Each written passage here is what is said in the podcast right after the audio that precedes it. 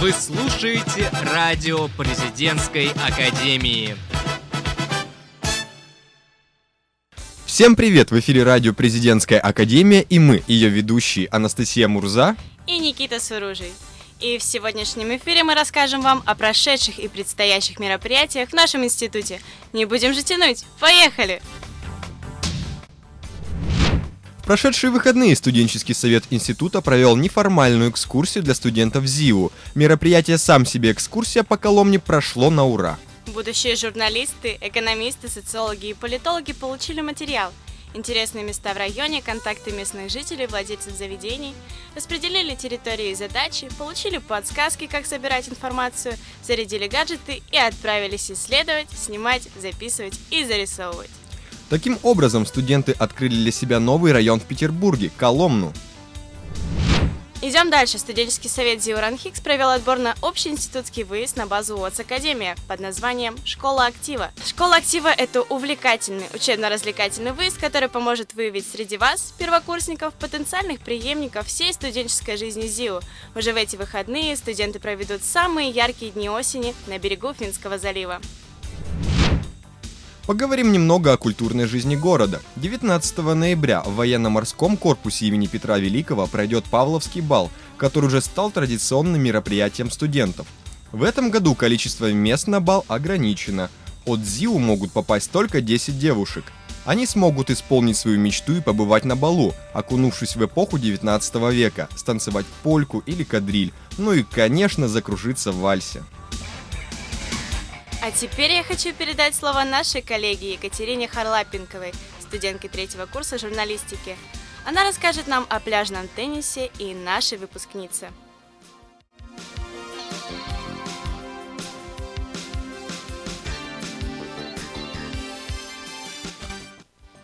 Добрый день, дорогие друзья! Это рубрика «Чемпионы ЗИУ», и с вами я, ее ведущая Екатерина Харлапенкова.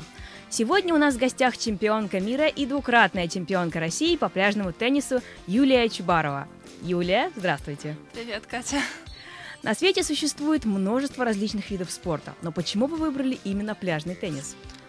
Я занималась теннисом большим с детства, с 8 лет, и где-то в возрасте 13 лет мне предложили попробовать играть в пляжный теннис, но я отказалась, потому что теннисная карьера, серьезные намерения, все дела.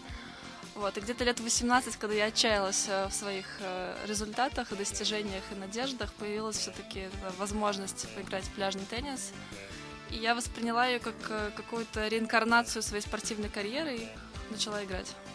А большие различия между пляжным теннисом и обычным? Да, различия. На самом деле сходство только одно, это название. Да нет, даже два сходства названия и наличие ракеток.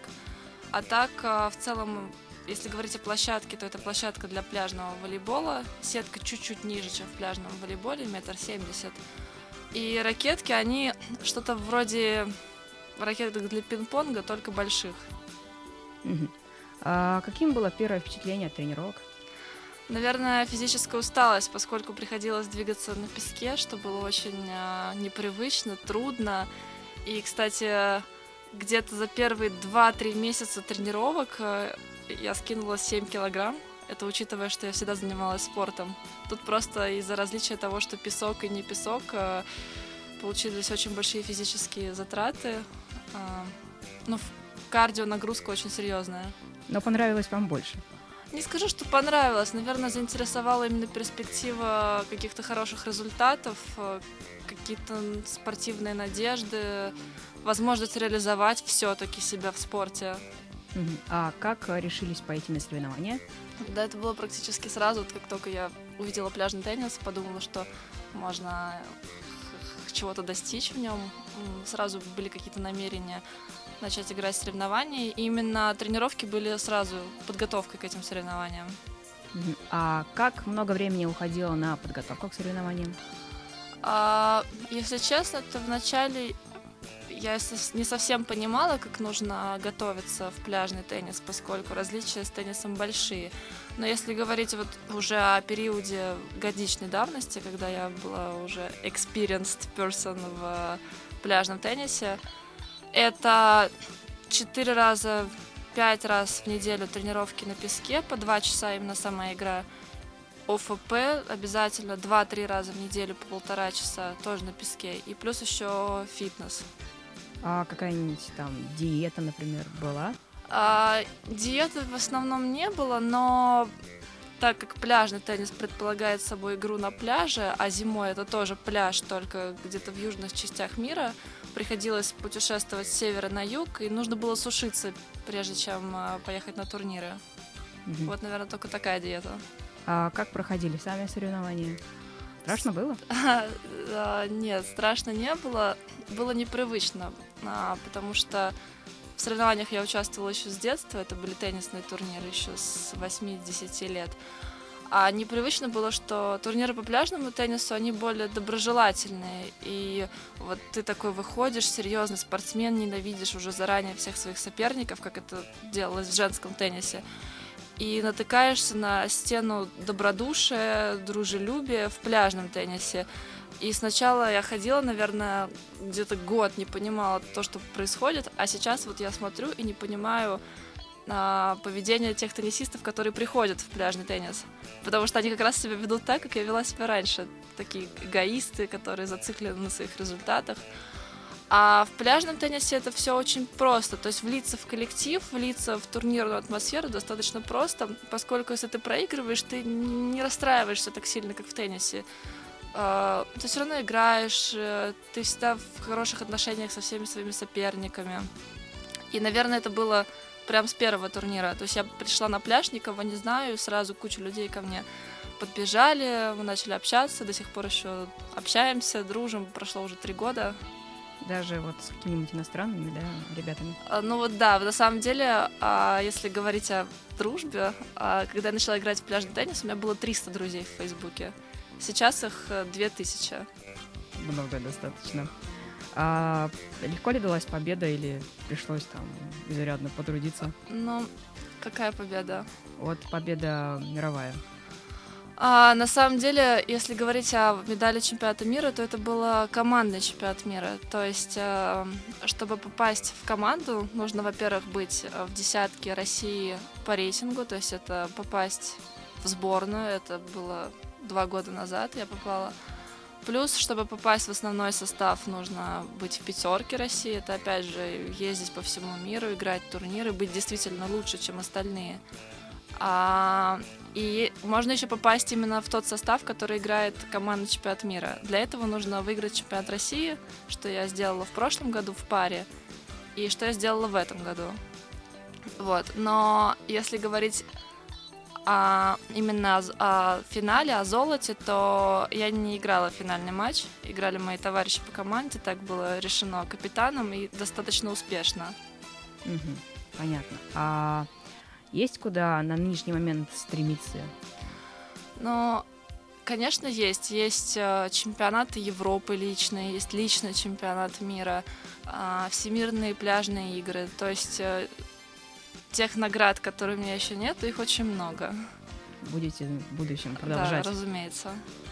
Что больше всего нравится и не нравится в пляжном теннисе? Нравится, наверное, именно возможность играть, возможность заниматься спортом, чувствовать себя физически сильным, подтянутым, устойчивым человеком. Нравится играть какие-то важные матчи, когда вокруг очень много людей, которые смотрят, кричат. Это безумные эмоции, которых вот в обычной жизни их нету. А не нравится, но вот на самом деле это покажется странным, но мне очень уже не нравится путешествовать. Утомительно? Да, я действительно очень устала. Сбор, разбор вещей, пересадки, самолеты, переход во времени. Это поначалу кажется, вау, очень здорово, классно. Сейчас от этого уже устаешь. А много времени в целом вот проводите где-то за границей, туда для соревнования? Ну, так... Есть ли вообще свободное время отдохнуть там? Вот, ну, пока что нету. То есть, ну, вот вроде бы кажется, что турнир длится 3 дня, с пятницы по воскресенье. Но на самом деле, к примеру, на следующей неделе я еду в Бразилию. Бразилия – это Южная Америка, это совершенно другой климат. То есть туда нужно поехать пораньше, потренироваться, привыкнуть к погоде, к атмосфере. И получается, это уже не 3 дня, а неделя. Плюс добавляем по 2 дня на перелеты. Mm-hmm. То есть это уже 9 дней. А акклиматизация не мешала, нет? Ну, да, наверное, нет, уже как-то все привычно. Единственное, вот тяжело с зимы в лето всегда выезжать, особенно в январе, феврале, когда здесь уже какие-то лишние килограммы наработаны из-за холода. Потом приезжаешь, чувствуешь себя такой губкой, из которой вытекает вода. Ну, не зря, наверное, все-таки. А кроме пляжного тенниса, есть какие-нибудь хобби, увлечения, что помогает отвлечься или передохнуть? Да, я очень люблю танцевать. И где-то начала этим заниматься примерно параллельно с пляжным теннисом. Чисто сначала как возможность растяжки, какой-то пластики. И потом меня затянуло, и сейчас я очень люблю танцевать латиноамериканские танцы. И в любую возможность стараюсь посещать какие-то вечеринки, танцевать. Это здорово. А какие бы советы вы дали новичкам, что только собираются заняться пляжным теннисом? Советов на самом деле никаких нет, пожалуй, есть все-таки совет. Попасть в хорошую компанию, потому что в пляжный теннис это действительно очень дружественный компанийский вид спорта, и попасть в свою компанию достаточно важно, поскольку это будут те люди, с которыми ты будешь договариваться на тренировки, с которыми ты будешь договариваться куда-то ездить на турниры. А, к примеру, вот ты человек поехал в какую-то страну, допустим, Японию. Естественно, тебе нужен какой-то друг, который будет с тобой рядом, чтобы ты не был один.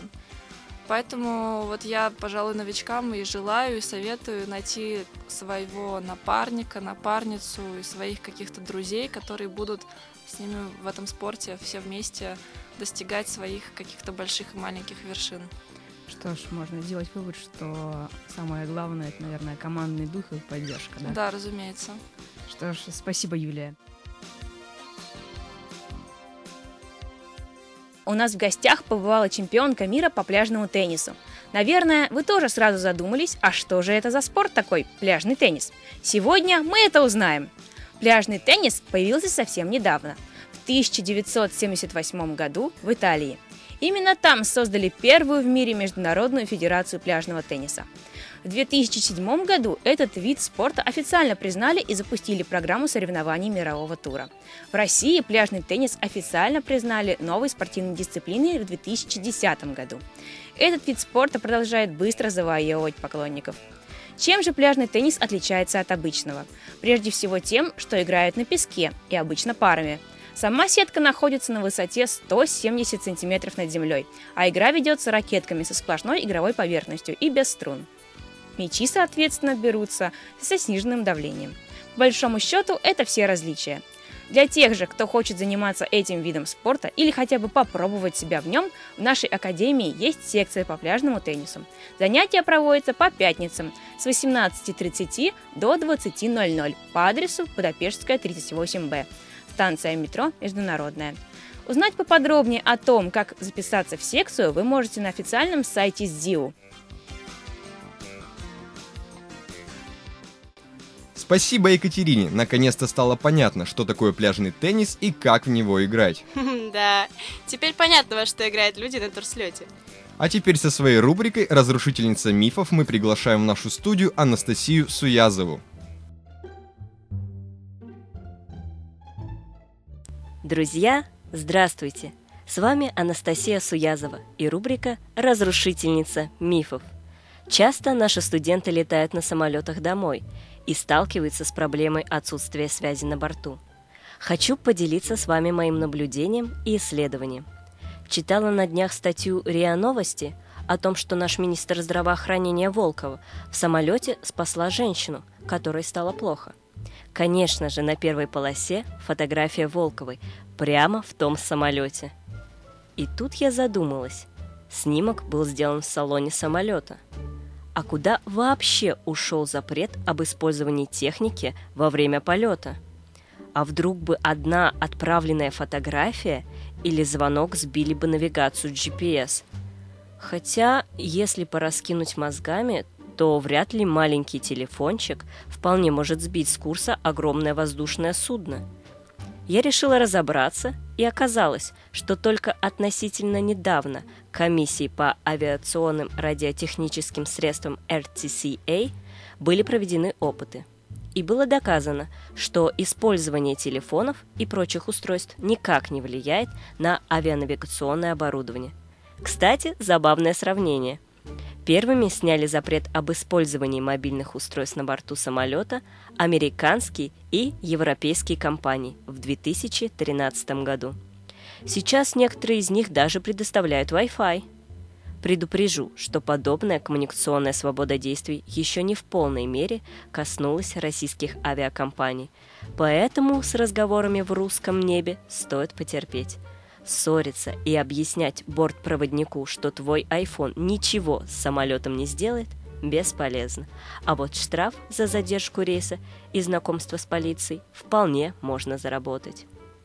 В конце концов, за пару часов в небе можно познакомиться с интересными попутчиками или подготовиться к экзамену. А социальные сети никуда не денутся. Итак, считаю миф разрушенным.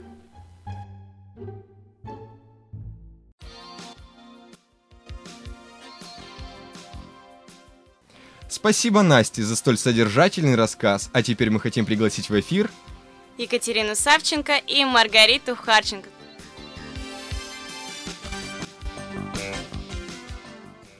Здравствуйте, дорогие радиослушатели! В эфире программа «За перилами вышки», и с вами ее ведущие Маргарита Харченко и Екатерина Савченко. С каждым выпуском радио мы все глубже окунаем вас в изысканный мир событий города Санкт-Петербурга. Открываем таинственные двери гостеприимного РАНХиГСа. Наша программа не станет исключением.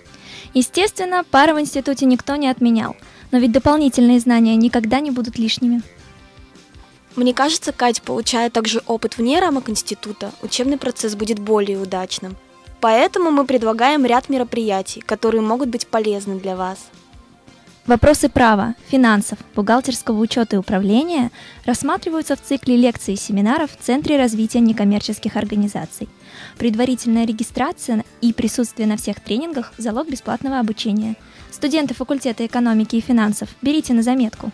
Будущие юристы могут посетить информационный семинар по актуальным изменениям трудового законодательства. Программа включает в себя вопросы выплаты заработной платы, обсуждение санкций за нарушение выплат, закон о независимой оценке квалификаций. Мероприятие проводит учебный центр «Критерий». На их сайте необходимо зарегистрироваться и подать заявку для участия. Дата и время не определены. Кому, как не студентам рекламы и связи с общественностью, необходимо владеть ораторским искусством? Тренинг «Публичные выступления» направлен на работу с голосом, обучение эффектному и эффективному выступлению, взаимодействию с аудиторией. Информацию о программе можно найти на сайте training.defis.spb.com. Начало занятий по мере набора участников. Будущим журналистам тоже было бы очень интересно посетить данное мероприятие. Без умения говорить хорошо и приятно в этой профессии придется крайне нелегко. А 7 октября в кинозале Дома журналиста состоится премьерный показ спектакля «Журналист. Жизнь в секунду». Это первая премьера из цикла спектаклей «Театр документальной журналистики», посвященных журналистским судьбам. На этом наш сегодняшний выпуск подходит к концу. Студенты других факультетов, не пропускайте передачу «За перилами вышки». Конечно, ведь в следующий раз мы поделимся с вами другими мероприятиями для получения знаний по вашей профессии. До скорого! Спасибо, девочкам. А сейчас мы хотим представить вам нашу постоянную рубрику и к тому же очень полезную. «Питер Фри» и ее ведущая Мария Гурина.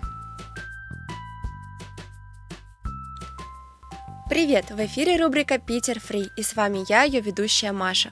Петербург – город полный увлекательных событий. Я же постараюсь рассказать вам только о бесплатных мероприятиях города.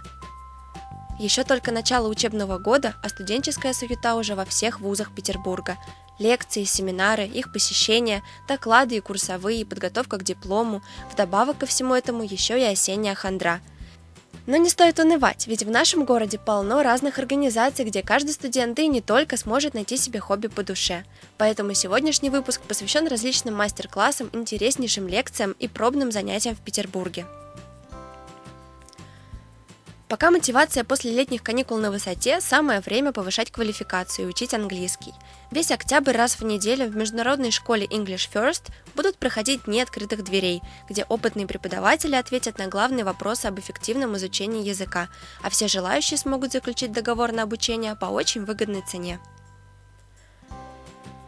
У жителей города появилась возможность познакомиться с уникальной техникой живописи, которая широко применяется для украшения автомобилей и интерьеров – аэрографией.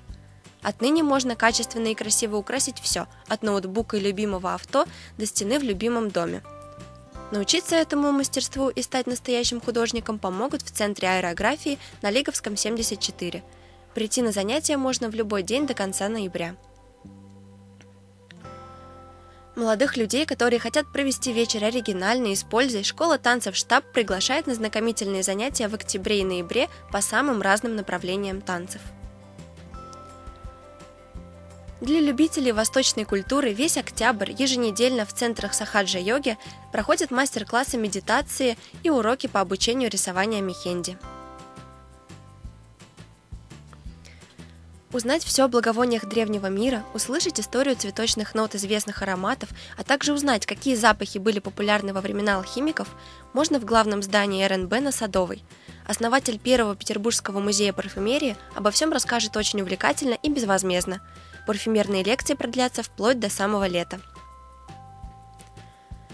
Предпочитающим активно проводить время и поддерживать свое тело в тонусе, кроссфит-зал Red Tower предоставляет 2 первых бесплатных посещения на групповые занятия. Акция продлится до декабря. Узнать, что научиться играть на гитаре значительно проще, чем кажется, повысить свой уровень игры, научиться петь, импровизировать и сочинять музыку можно каждый четверг октября в молодежном клубе «Луч». На сегодня все, но увлекательные мероприятия в Петербурге на этом не заканчиваются. О них мы поговорим в следующий раз. С вами была я, Маша, и это была рубрика «Питер Фри». Пока! На этом мы прощаемся с вами, дорогие радиослушатели. До новых встреч!